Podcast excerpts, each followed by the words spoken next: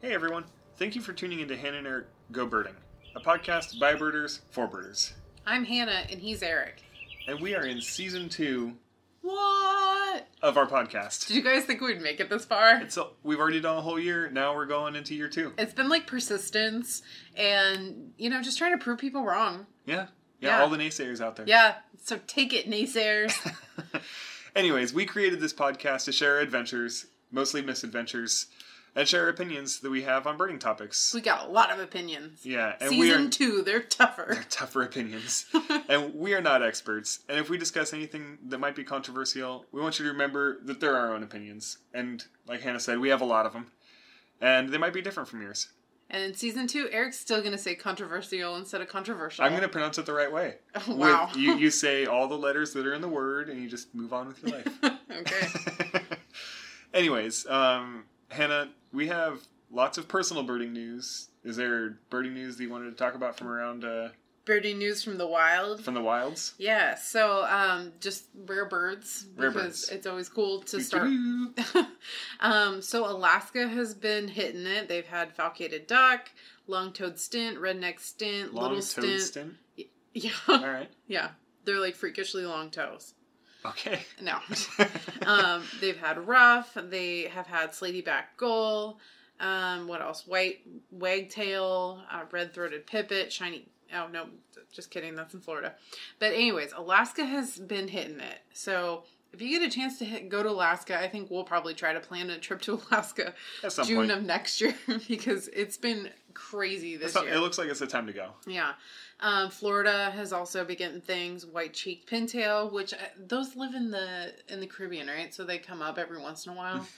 I think so. Yeah, so I don't think they're super uncommon. I don't know. Um, American flamingo, Zenaida dove, smooth billed ani, which the Dove still? yeah, Of course. I know, right? um, at least smooth billed ani, we got that when we Yeah, were living there. There we go.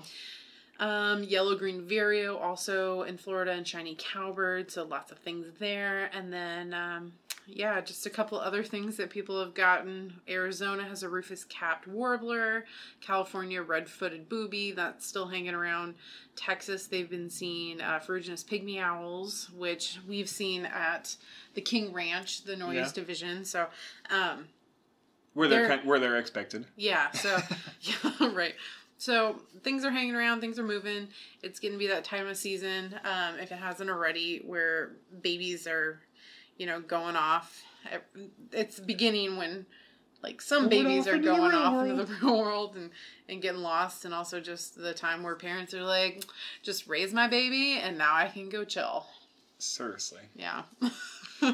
That's my take. So those are those are the rare birds. Um, so the stuff more more localized to us. Uh, we had a bunch of visitors. Yeah, we over the have- last uh, two weeks. We've had a lot of people stop by, which is super cool. Yeah. Um, some of them we know, and some of them we didn't know. We had Tony and Kelly, who are some. Well, Kelly was a really good friend that I worked with in Texas, and he came up for an urban ecology. Uh, uh, conference Mhm. and he brought Tony over so it was really cool hanging out with them and showing them our hometown and then just a couple days later Simon who we met guiding at the Rio Grande Valley Birding Festival he stopped by too he was at that same He was conference at the same conference. Yeah. and he's also from Texas or lives in Texas.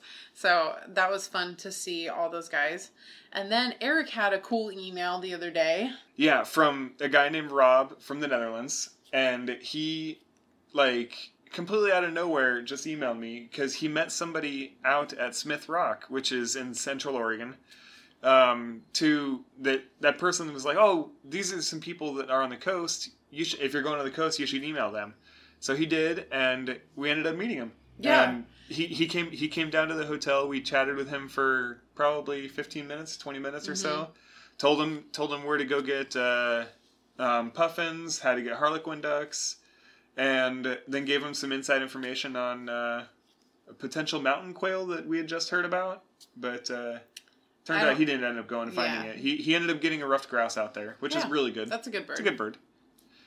But yeah, that was that was super exciting to to meet Rob and his girlfriend. Yeah, that's just super cool. They just emailed us up, and like that's one of the cool things about birders. You know, we're not shy about just texting each other or whatever, emailing, and just happening upon each other. It was super cool. Yeah. And then Jack and Kelly, who we've talked about before in other podcast episodes, we met them when we went on our pelagic out, out of Newport, Oregon. They stopped in the other day and they absconded with Eric for a little bit and went out and saw some pup. No, you guys, you No. guys saw puffins. Yeah, we saw puffins for a few minutes. So we so we went down to the sewage ponds. Uh, we uh, down here in Cannon Beach, which are always good. which are always really good. They it was middle of the afternoon. We well they weren't great, but they're still good. We had uh, some really good looks at uh, um, cedar waxwings that like were like super close. Rufous hummingbird attacking the cedar waxwing, Mhm. warbling vireo calling like crazy. Um, Pacific slope flycatcher, kind of like just the generic things you kind of pretty much expect. And then we went down to Haystack Rock for a few minutes and got tufted puffins, harlequin ducks, um, Brandt's cormorants, and uh, pelagic cormorants. So yeah. All, cool. all the all the normal things that are out here in Cannon Beach for the most part, but things that you don't really find anywhere else in Oregon. Yeah. And it's been really fantastic weather the last couple days. And after we're done with the, our obligations for the day, our career obligations, I guess, um, we've had a chance to just sit outside and chill because it's been such nice weather.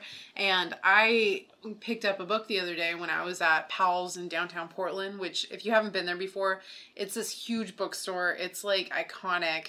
Portland, like hipster. It's built in a city block and it's just absolutely wild. There's like half floors all over the place. So you're going to all these different levels that are like not really a full level. Or I don't know. It's just It- bizarre. there- yeah, there's it's there's a lot of books. It's a giant bookstore. and it's some some of them are used, some of them are new. And I love going because I am obsessed with old bird books. And I actually picked up a book when we were there it's from 1901, which is Yeah, just that's pretty sweet. insane that it's that old. I I felt ridiculous asking the guy when we were checking out, like, could you put this in some sort of like packaging so it will not get damaged? put it in another Because- bag? Yeah, because this is like super rare and really old. He looked at me like I was a weirdo. He probably runs into books like that all the time though. Probably. At Powell's. Anyways, I picked up a book called The House of Owls by Tony, I'm gonna say Angell. Um, I read one of his other books about crows and ravens, and it's just absolutely wonderful. And I've really enjoyed this other book, The House of Owls, and we'll include that in the show notes. So if you want to pick up a copy and check it out, um, I encourage you to do so. I'm about like 100 pages in or so, which I haven't had a chance to read in the last like six years. And so this is really exciting for me that I can sit outside and read a really good book. And then Eric, you're I reading a book too, sort of. Yes, I mean you could. I guess you could call it reading. I mean I'm learning how to read, but um, it's the Peterson Reference Guide to Woodpeckers um, of North America by Stephen Shunk. So And I mean it's how a did, reference guide. but how did we find out about Stephen? from do you the- remember? I can't remember when, So when it was. It? when we were in Bend, Oregon, Central Oregon, a couple oh weeks yeah, ago, yeah, yeah. um, we were talking to Pam, who you guys may or may not have remembered from one of the our previous episodes. We talked about her. She had told us that she was just birding along, and she met Stephen Shunk, who's the woodpecker expert who wrote the Peterson Guide.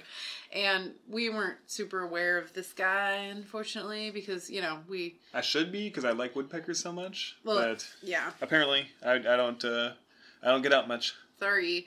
Um, anyway, she talked about him, and so when we were at Powell's, I saw this book, and I just like Eric was off doing something else, and I just pulled it down into my stack of books that I was gonna buy because I was like, he needs to read this, and maybe get it autographed someday. It's a really good book. I mean, it has there's a whole exposition at the beginning, reading about, or I guess it's not an exposition, but it's like Narrative. a whole no, not even a narrative. It's like just des- describing like life history of woodpeckers in general, and then each woodpecker has like five or six pages dedicated to him. Each woodpecker of North America. So start they go taxonomically, starting off with Lewis's and then going all the way through to whatever was at the end. I, I can't remember. I, I haven't got that far through it. I'm like I said, I'm learning how to read. He's only halfway through. I don't know. I, I really enjoy like looking, look, looking through each. I flip randomly through it back and forth. Like it's a reference guide. It's not really a uh, novel, yeah. But it's it's a really good book. I, I really enjoyed it. It's super informative. There's lots of things I'm learning, like uh, about which uh, woodpeckers are sexually monochromatic and how many of them sexually monochromatic woodpeckers there are in the world, Hmm. which is four. Yeah. and three of them are in United States. That's cool. So it's kind of cool. Yeah. So Eric, do you want to announce our big news? Our big news. I guess I could announce it. So we just launched a website. After a year of promising we do it. Yeah, we. I think episode one we said we were going to do it, and we never did. So episode twenty-seven, we're going to do it. Season we did one, it. those suckers. Yeah, those, those season one suckers. They don't know what's going on. Anyways, we launched our website. It's uh, www.gobirdingpodcast.com.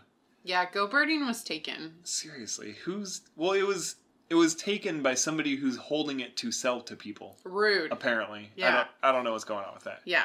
Anyways, so we sold we we sold we we bought the so we're selling we're Birding selling Coburn podcast. podcast No, now. I just bought it, so we're not Yeah. selling it right now. yeah, so we so we launched our website. Right now we have a couple of blog posts, like two or three on there that were uh the that Hannah had written.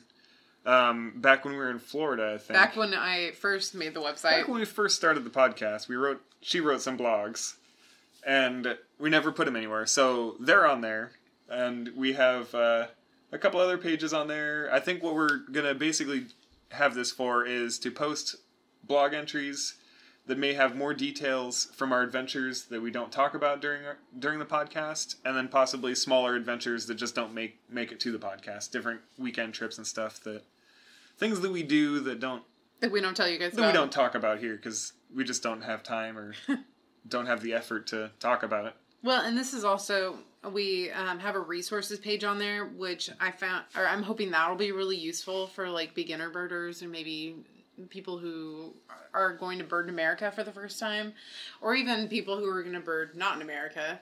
Um, and other places that maybe we've visited, and Yeah. we we can help guide you a little bit through it. Um, so check out the resources page and let us know if we're missing anything on there, and we'd be happy to add certain things. And we, I think we'd even be happy to add like other blog posts or blogs from people, you know, just like as a network. If you guys post us, we'll post you, sort of thing. Yeah, sure. Um, but also stuff that we we can get behind. I'm not just. I'm not just going to share random stuff up there that um, we don't relate to, but we want to make sure that you know our listeners you guys have as many resources as you want or you need to be successful birders and travelers and things And like that. adventurers. and adventurers yeah and we'll also probably post up like articles that we find interesting and um who knows maybe in the future if we ever decide to sell stuff we'll we'll sell stuff there Yeah. Yeah. If we ever do that. yeah Well, if we promise it now, then we'll do it next year. you think so Yeah. next year we're gonna start making money off you guys Uh, Well- we don't need money eh, eh, we don't. We just need to go on adventures. yeah So, um, so our adventure for this week, did we have one we had a small one. yeah It was it was a mini adventure. It was a mini adventure. We we we did it actually this morning. Yeah, we did. So we're Um, kind of tired. Yeah.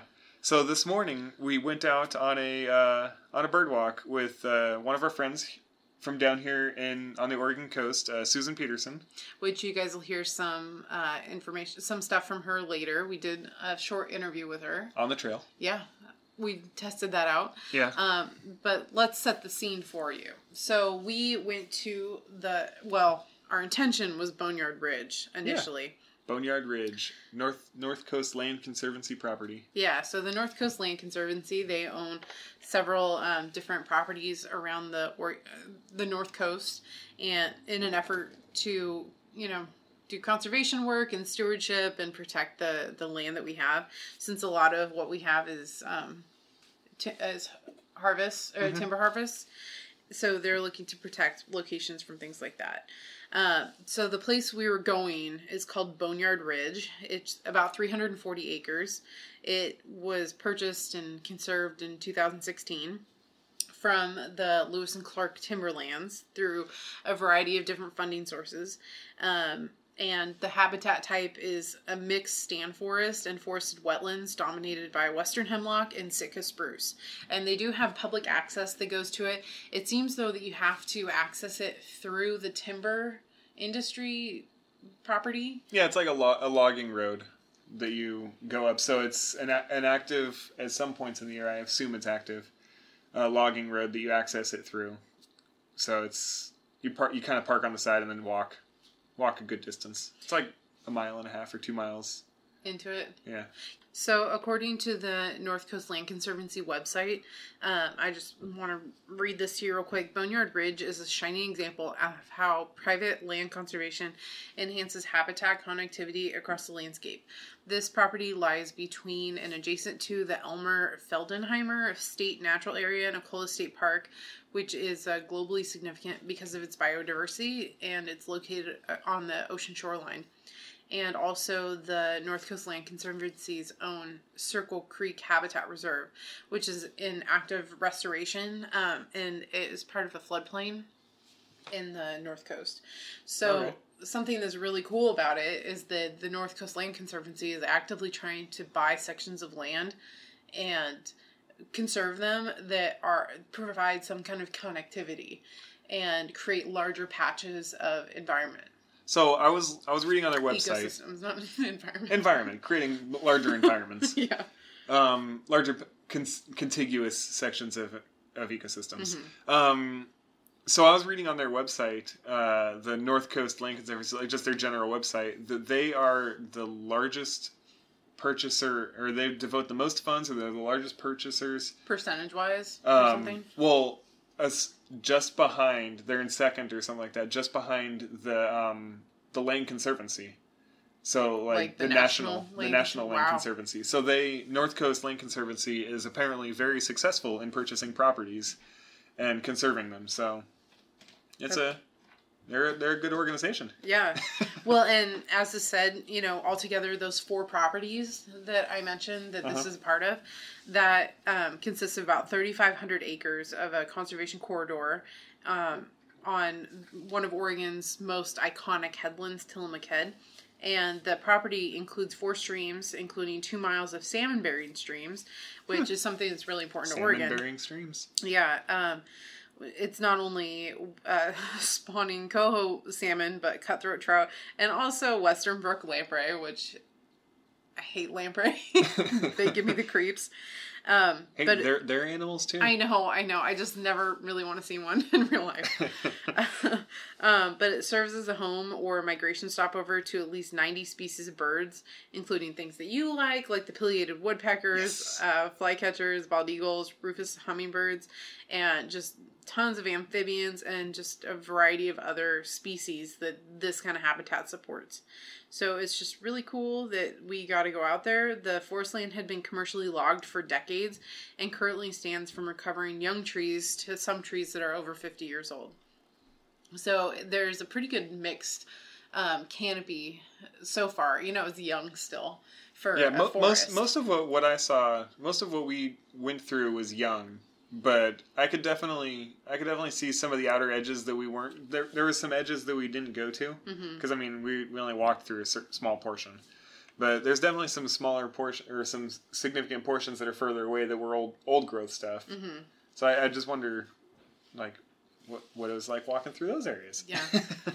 So the main reason we went up there was because somebody had t- talked to Susan and Mhm. told her that they had recently seen mountain mountain quail up there, yeah.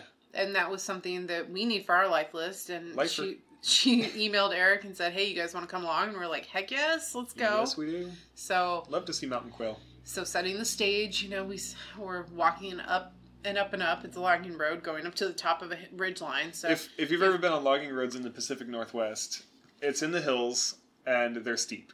Yeah, They're, they're and not steep. well developed. They're, well, they're they're pretty well. It's, Well, this it's one gravel. was. Yeah, Yeah, It's just I've they're been on gravel roads that are just like ones. out in the middle of nowhere. Yeah, that I mean, No don't have- facilities. yeah, exactly. And the first section that we went up, there was a pretty good canopy cover Mhm. going through, and which you know just dozens of birds singing. We were got there about six forty five or so, so Yeah. just after sunrise, and oh my gosh, Swainson's thrushes, which Eric is going to play right now.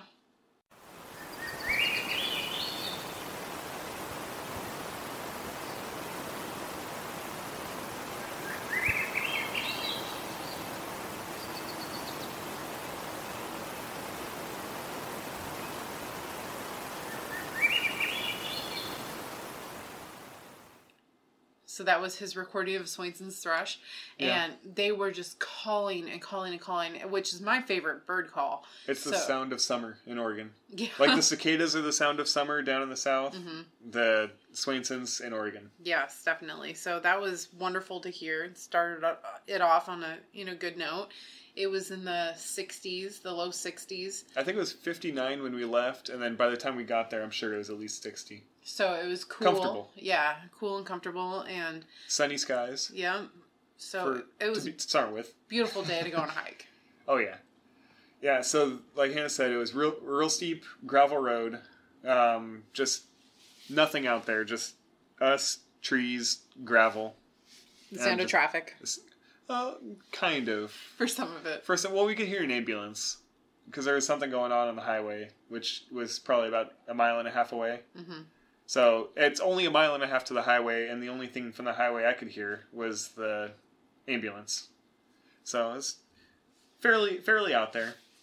But we go up and we, we got I think maybe a quarter mile up the road, maybe not even that far, and there was a bird, uh, there was a hawk sitting on a branch, perfect light, just waiting for us to take a picture of it, and I was like, oh. Look at this. Susan noticed it. She pointed it out. She's like, "Oh, look at that!" And we all look at it. We see it. It's a, it was a very small accipiter, and I I swing the camera around. I'm like, "Oh, I'm gonna get some pictures of it," and it flies.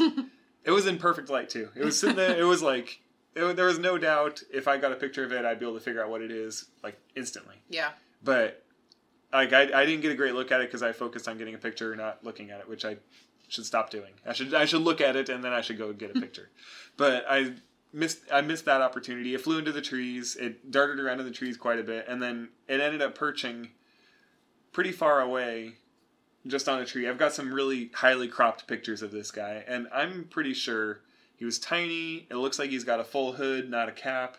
It's an accipiter sharp tail, sharp long tail with um, pointy wings, flying through the forest. So I think um, sharp shinned. And it comes up on the rare bird filter on eBird. So we'll we'll see if it gets accepted. I'll put some pictures and see if uh, Mike Patterson, the or is he the reviewer? I believe so. I don't know. Whoever the reviewer is for our area, see if he kicks it back and says no, that's a something else. But But it just goes to show like how just out of nowhere. Well, and also something that we had talked about on our hike because Eric had mentioned one point like, "Oh man, looking at this, I expect to hear howler monkeys," Oh my gosh, I know. and like we've traveled a bit and we've been you know place to place to place like living wise. Um, so I feel like sometimes I expect to see other things that aren't going to be there, and Yeah. that just I don't know what that says about us. I feel like a lot of people would be like, "That means you don't know your area very well," or you know, give us some kind of crap like that. We don't But- we don't know her very well.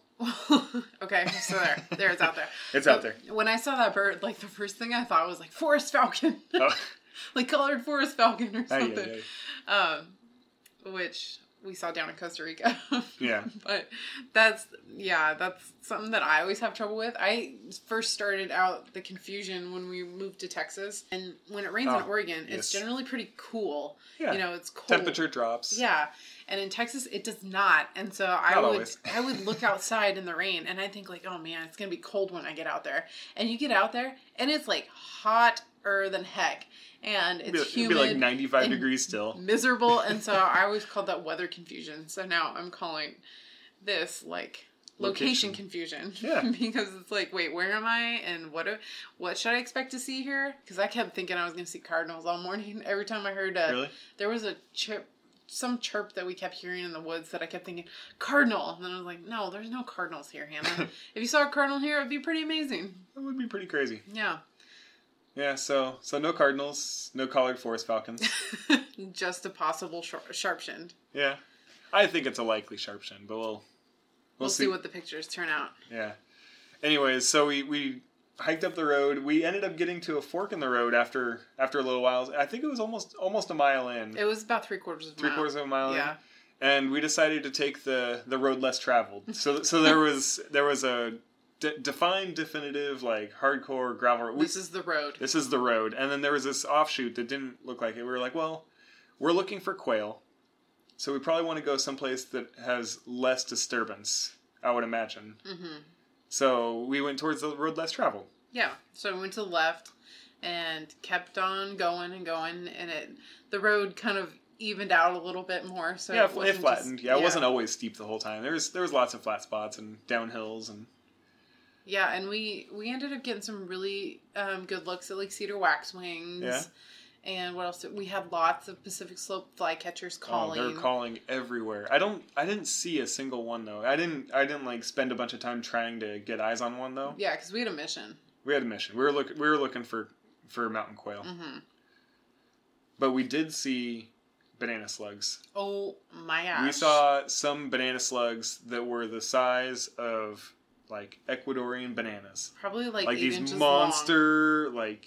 I saw huge. one that was all yellow. Oh, I missed the all yellow. Yeah, one. it didn't have any spots on it. Huh. Yeah, th- they're huge banana slugs. And if you're not from the if you're not from the northwest, banana slugs are a I think they're the largest slug. I Maybe. I don't know. They're, Sure, it's a slug. right. They're they're gigantic. I don't know a lot about them. I know they're gigantic. They make your tongue go numb if you lick them. Don't lick them. Eh, yeah, you might get salmonella too. I don't know. I think it's a um. Oh, what's the one that eats your brain? Botulism. Botulism. Well, you get botulism from eating raw snails, so I kind of Oh. think it would be the same Eh, concept. you might be able to get it from slugs too. Yeah. But anyways, they, they can make your tongue I mean, numb. there's many from, other from what I hear. that you get botulism, Yeah. but that's something you can get from that. I've never licked a slug. I've just heard stories. Ugh. But it's they're, they're big slugs. They're kind of brown, well, browny yellow, and then they have brown spots, like a like mm, a They're like- aging banana. they're like a tan, like yeah, kind of like a taupe color, like Yeah. a tan yellow, and then yeah, they have like yellow, black, brown spots on them. Yeah, But and they're really cool because they're giant. I wonder what the spots mean. Like if it's, well, I mean the whole ladybug thing doesn't actually work, right? Like the number of spots is how old it is. Isn't that what No. we said when we were kids? When we were kids, yeah, but there's different. There's three spot ladybugs. No, I five- know. Like there's there's different species. Now I know now, that. now we know that. Yeah, Yeah, but, But I wonder if that's kind of similar with the banana slugs. Except the one I saw that was all yellow was like giant. It was probably the biggest one I saw all day. really, Yeah. I wonder if it was a different species. I wonder if it wasn't a banana slug. I don't know. If it was a different type of slug that just happens to be yellow, and he's just giant. I can't think of anything. I, I don't I don't know. I'm I'm not very I'm not a slug expert. No. Not an expert really in anything, but but That's that's what we proclaim. but, but definitely not an expert in slugs. so yeah, if you go hiking in the Pacific Northwest, expect to see some slugs. and they're really cool. Yeah. Don't don't freak out. Don't kill them. They're they're just living their lives. Oh life. my gosh, if you killed one, like you'd have Oh, slug man. all over You'd your have shoe. slime for days. Oh, Just just don't step on them. I was you almost stepped on one. I did almost step on them a couple times. and, and I like kind of kicked my foot because I was like trying. I was, I was trying to telekinetically You, you were prevent you were stepping on the it. brake in the passenger seat for me. Yeah. so we went up to the top of Ridgeline, and there were some awesome views up there. there were yeah. I mean, most most of the views were of clear old, old clear cuts or current clear cuts that are barely growing back now. But there were there were some really good views of like just landscape, Mhm. just way out there on top of the ridge. No human structures as far as you can see. Like really cool. Yeah. So we got to the top of one, and there were some other roads that we could have taken Mhm. to go this way or that way. And looking at the map, I was thinking like, well, we kind of need to get back.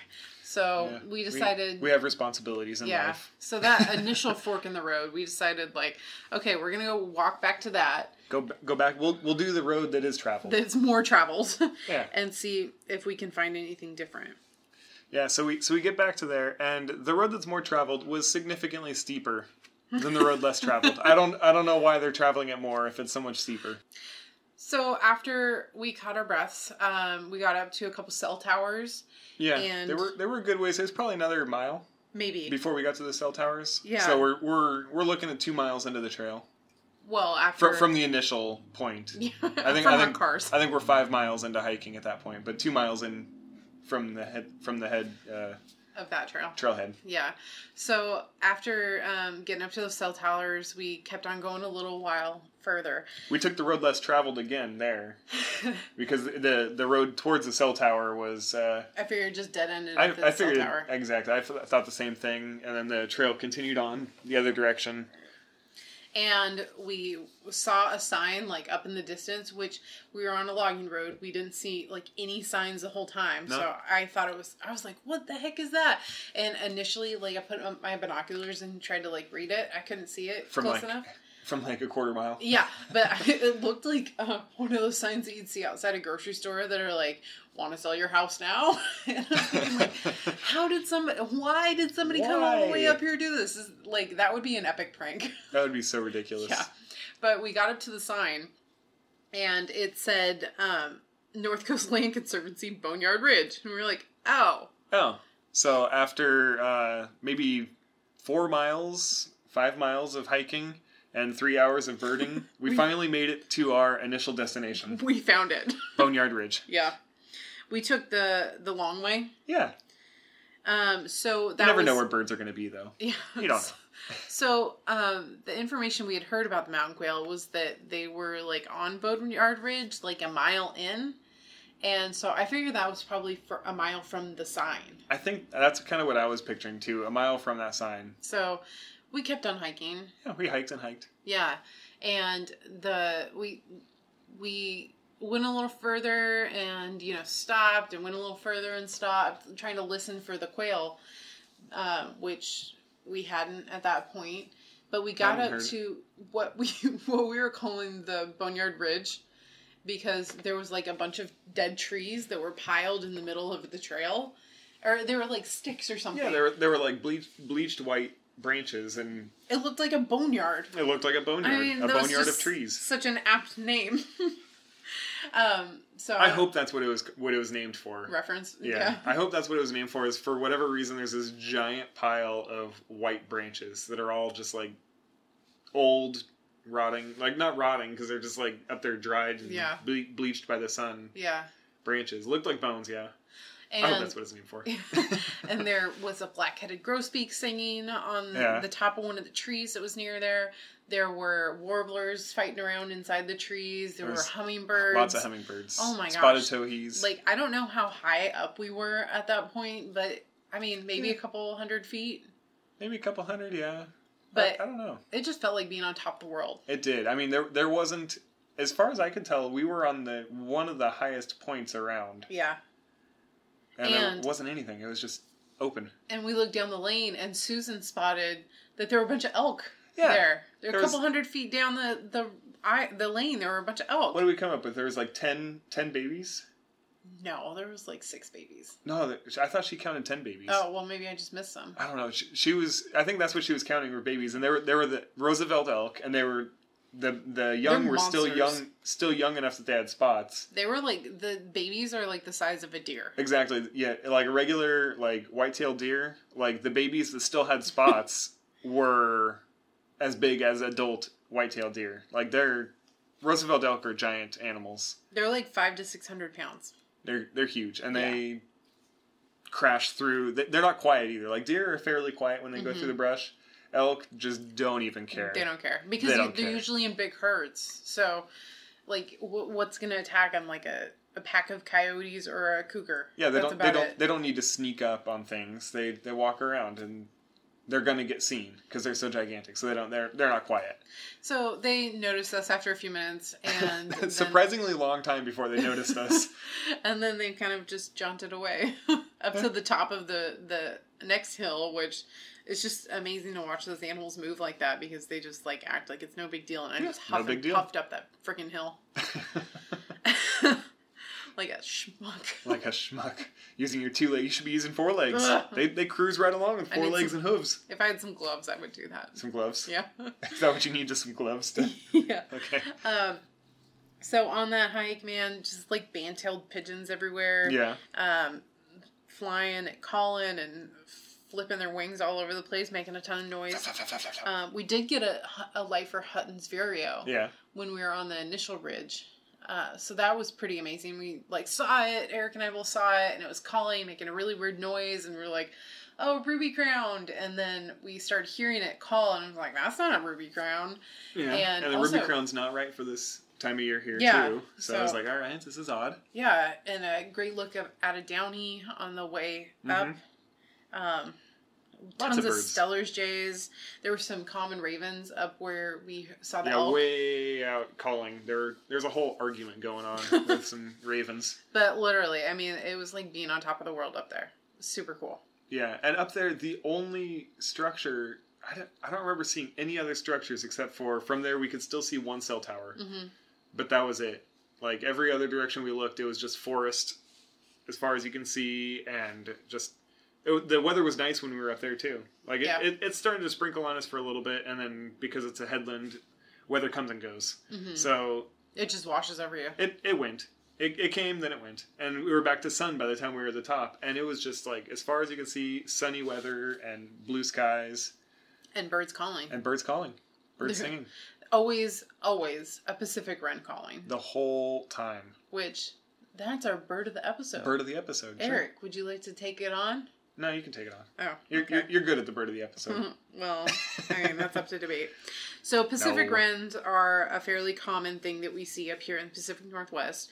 They were formerly grouped with winter wrens, so I always have trouble like remembering it's Pacific wren and not a winter wren because I always when want to was call it. when did they split? I couldn't find that when Yeah, I they don't know.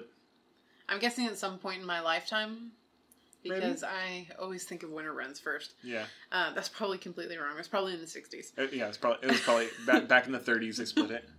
um, it's yeah. So now it's its own species. It's a really small wren. Has barred and dark brown upper parts and a buff eyebrow. Um, some can be more like rufous colored though, and brown underparts are lightly barred on flanks, belly, and the undertail. And the the tail is very short and held upright. And that's something you know. Like I said, we we see them a lot and hear them a lot. Oh, it was actually. it was the answer is right here. Oh, you found the answer. yeah, it was uh, split into winter wren and Pacific wren in 2010. Oh, good. So right as we started birding. Right when we started. Yeah, and some collective names for them are a chime because they don't shut up, a flight, a flock, and a herd of wrens. And we, it was a, I- it was Pacific wren, right? That I had heard that they are the ones with the longest, the, the North it American bird stop. with the longest call because and it's not you know it's not just the same pattern over and over again like with the longest call it's not like cheery up cheery up cheery up or anything Yeah. like that it's like just and eric will have that as the last um, soundtrack for the end of the podcast so Sure. stay tuned for the very end and he'll include that as the end music Yeah, and sound and sound. bird call and bird call. Yeah. I, I, I have a couple recordings of those guys because they're they're so like gregarious. They're just out there calling constantly, so it's a fairly easy bird to just like record. Yeah. It, you, in my phone, I've, I've recorded a couple times with just my phone. I've recorded a couple times with the microphone and phone. So they're they're out there. They're loud. So then we turned around when we got to the end of the ridge and saw the elk and started back down to the car. Yeah. And along the way, uh, Susan was nice enough to be on our podcast. So we are going to uh, listen to our short interview with her right now. Go ahead. Hannah. So uh, we're out here on a hike with Susan, and Susan, we're so happy that you uh, agreed to be on the show with us as well as hike out to this beautiful location with us. Glad you invited us. Yeah. It's been an honor. It's been an honor. Um, so you want to tell us about yourself? Um, how long you've been into birding? Maybe what you do for work, that sort of thing.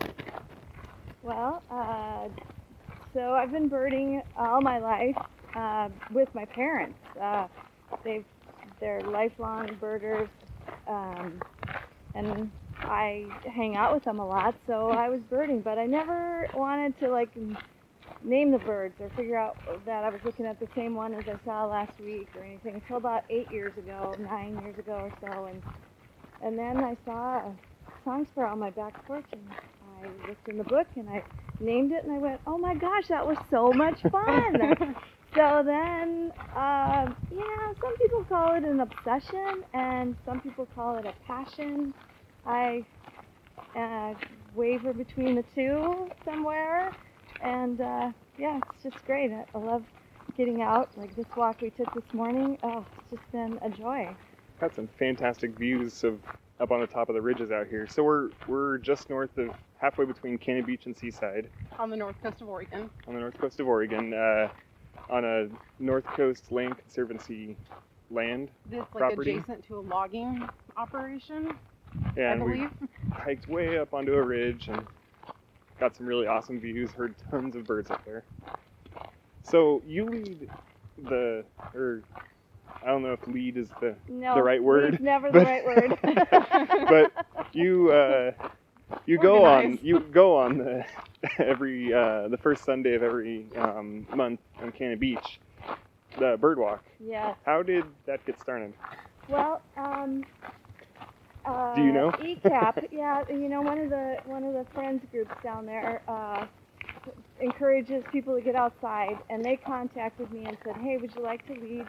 I used to write a, a column for the Cannon Beach Gazette, a bird column, Okay. and uh, they contacted me and said, "Hey, would you like to um, uh, lead a group?" And I said, "Sure." And we had such a good time that several of us decided to do it more often than once a year. So we're, we do it the first Sunday of every month at nine o'clock at Santa Beach, and it's just been.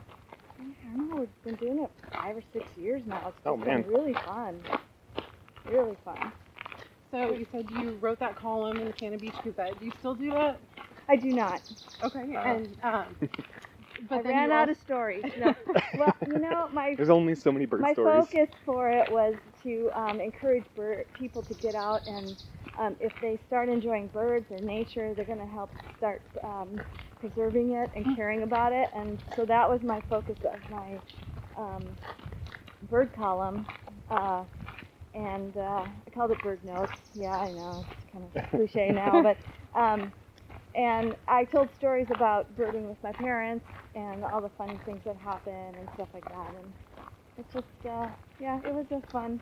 It was it, it wasn't technical at all. I didn't go that way at all. I just went with the storytelling of of a, a birding adventure. So Did yeah, you ever fun. get feedback back from like the community? Oh, my it gosh. Impacted them. Oh, there's a gal down in Arch Cape, Marnie, who wrote me a letter, and she called me, and she would call me at the at the station, and we talk. And then a few years ago, we met, and she's just oh, she's she's my biggest fan besides my mom. so yeah, I, I think I have three people that um, re- read my column. And uh, one of them was John Mercereau, who is the uh, president of the North Coast Land Conservancy. Okay. Yeah, so so I'd often thank people for reading, like thanks mom and Marnie and, and John for reading this column this week. Then they can point at it. My name's in there. Look, look. So then you also work for the radio station. I do. I work for Coast Community Radio, which is KMUN and um, KTCB and KCPB. We have three stations, and KMUN being the, the, the flagship. And Okay. And I'm your, the development director, which means I do the um, the PR and marketing, and I'm the salesperson, and I kind of oversee uh, membership and stuff like that. So Okay. we're a small staff, so we Kind of do everything. it's been hard to have a job description that you Yeah. know like this is what you do.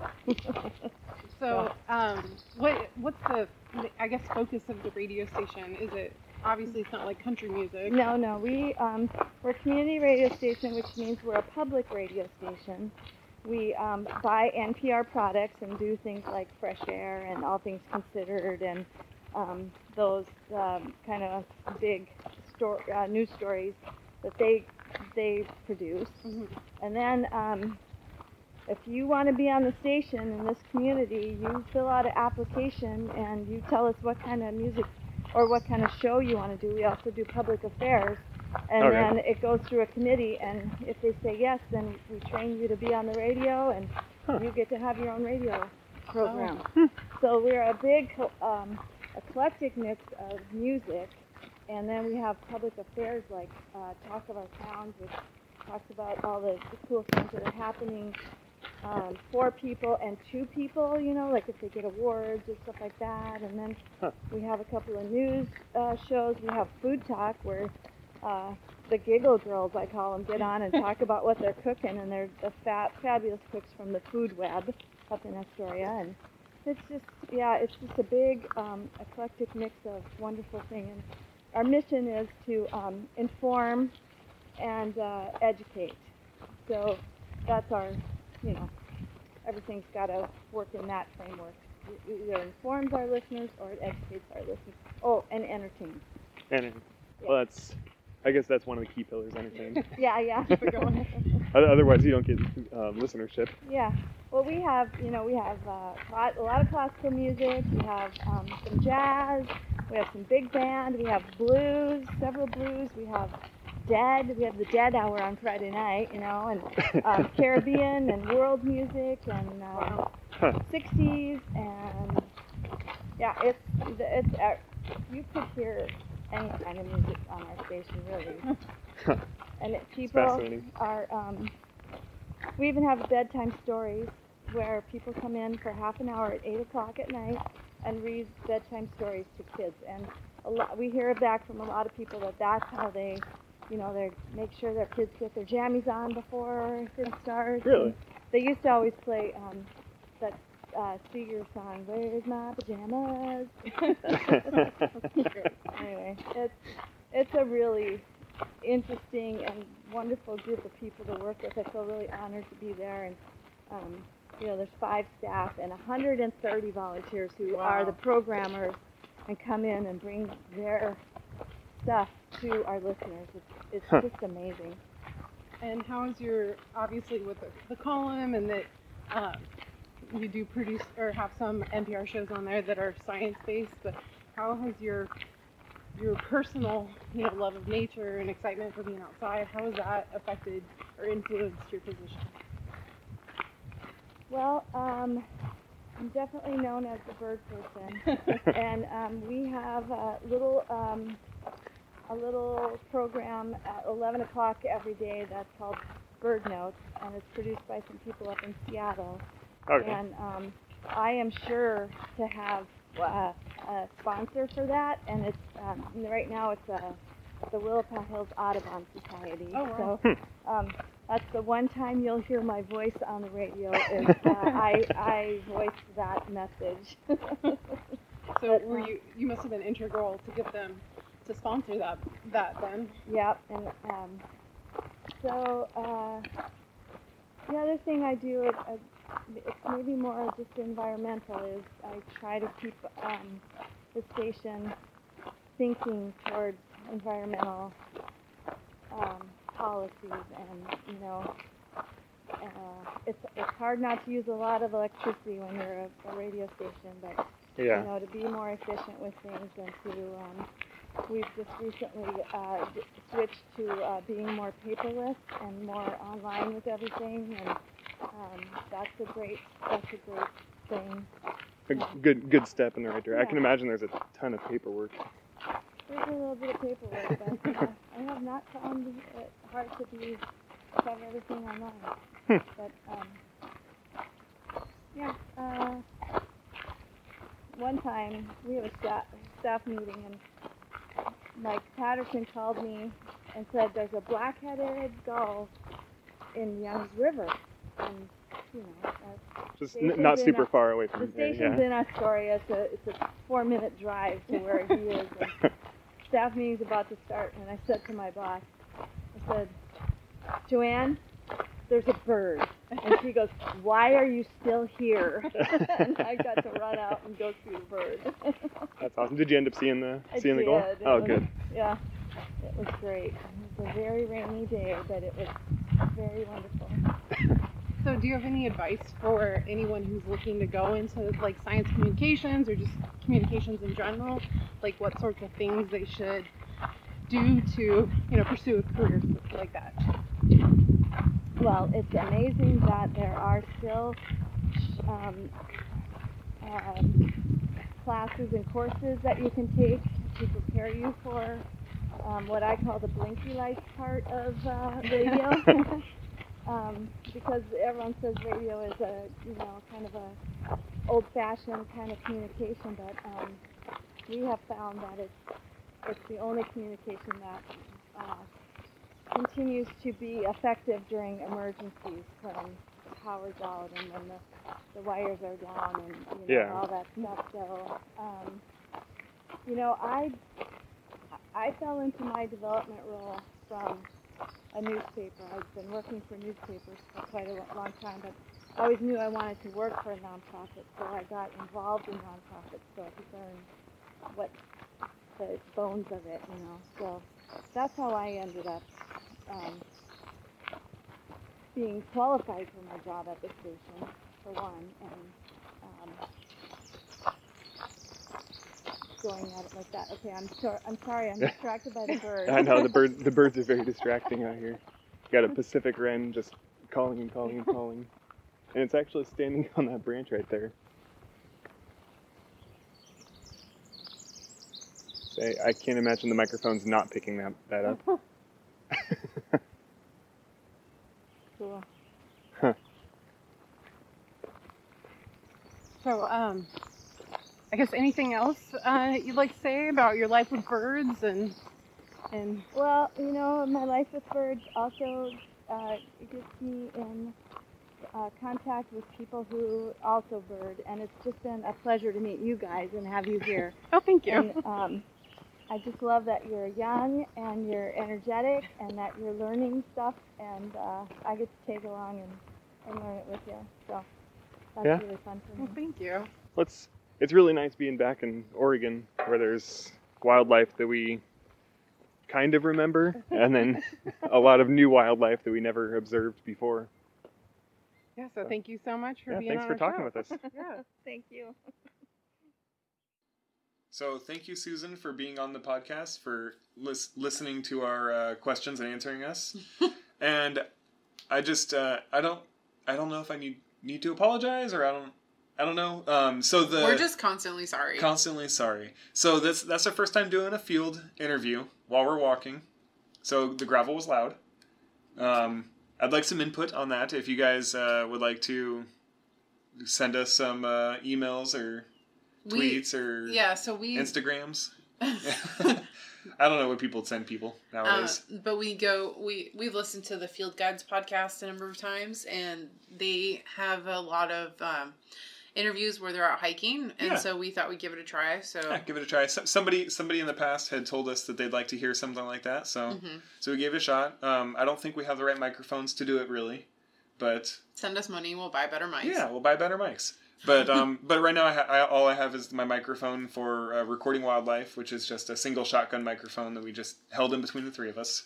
So that there there it is. Yeah. That's that's the interview with Susan. She was very very nice to tell us all about what she what she does with the radio station and Yeah, how she and I- stays involved in birding. And I think it's really cool that she does incorporate her love of nature and birding and things like that in her job with communications because that I mean if you can't find the right thing then you know that's that's hard to do to find like necessarily the right audience or at least the right position where you can combine those things. Yeah. It's, and science communication is something that's just so important, you know, sharing what is happening with the general public that might not be interested um, so much in like the nitty gritty of birding, but like it's bigger ramification, Yeah, not ramifications, I don't, I don't know where you're going. implications. Oh, okay.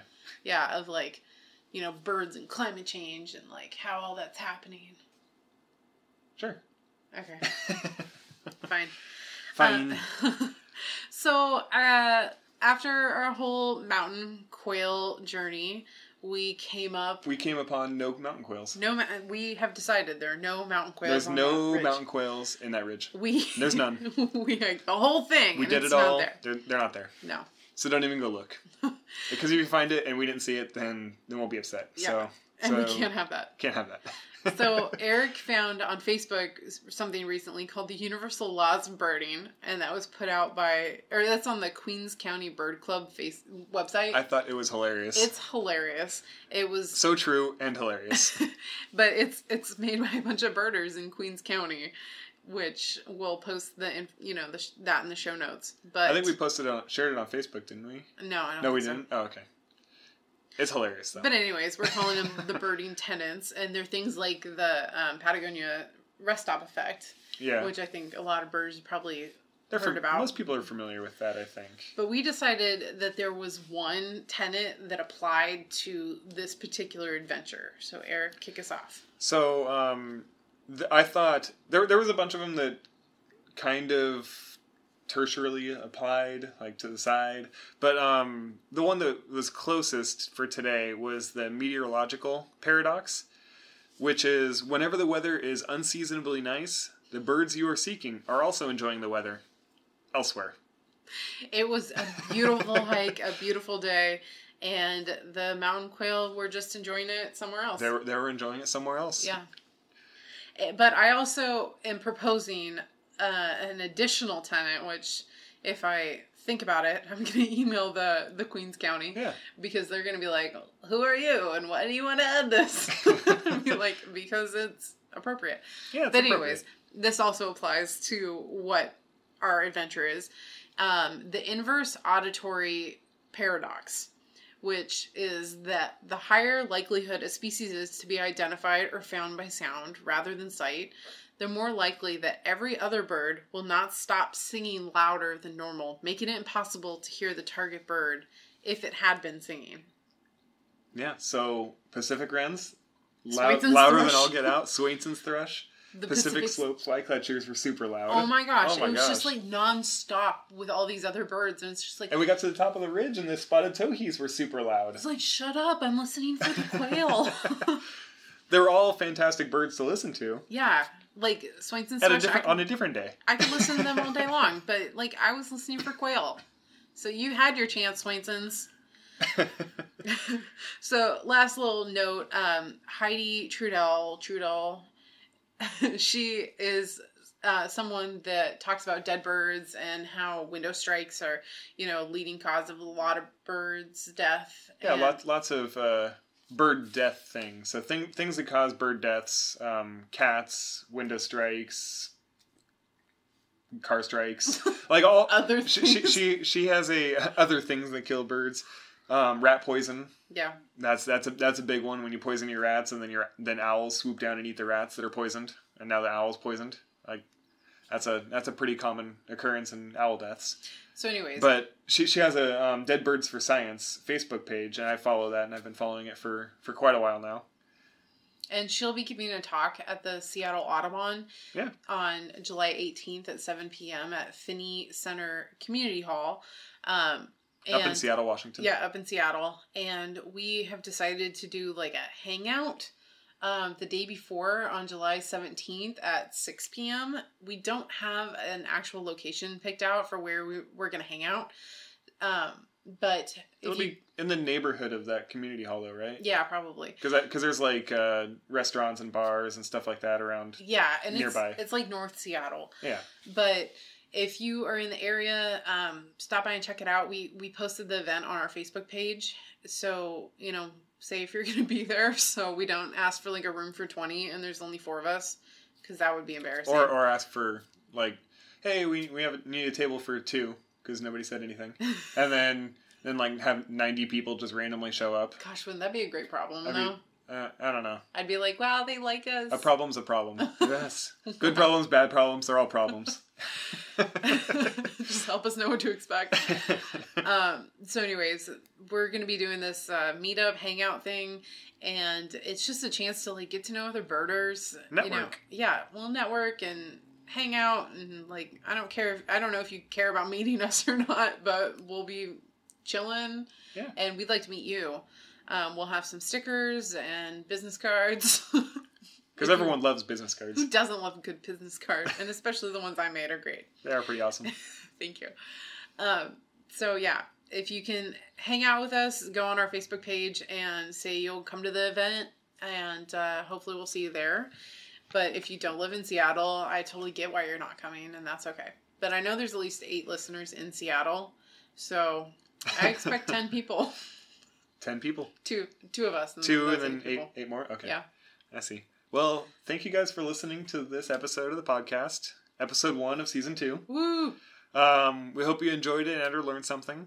We want you to rate, review, and subscribe us on Apple Podcasts, Stitcher, Google Music, and anywhere else you listen to us. You can ask for us on the Alexa and all the smart speakers too. We've heard it works. It works. Uh, if you'd like to connect with us, you can follow us at Hannah Goes Birding and Erik Goes Birding on Instagram, Hannah with an H. Erik with a K. And you can also follow us on our Facebook page at Hannah and Erik Go Birding or email us at Hannah and Erik Go Birding at gmail.com. You can also check out our Twitter, We Go Birding, and Yeah. check out our website, www.gobirdingpodcast.com. Yeah, it's brand new, fresh Yep. off the presses. Be the first.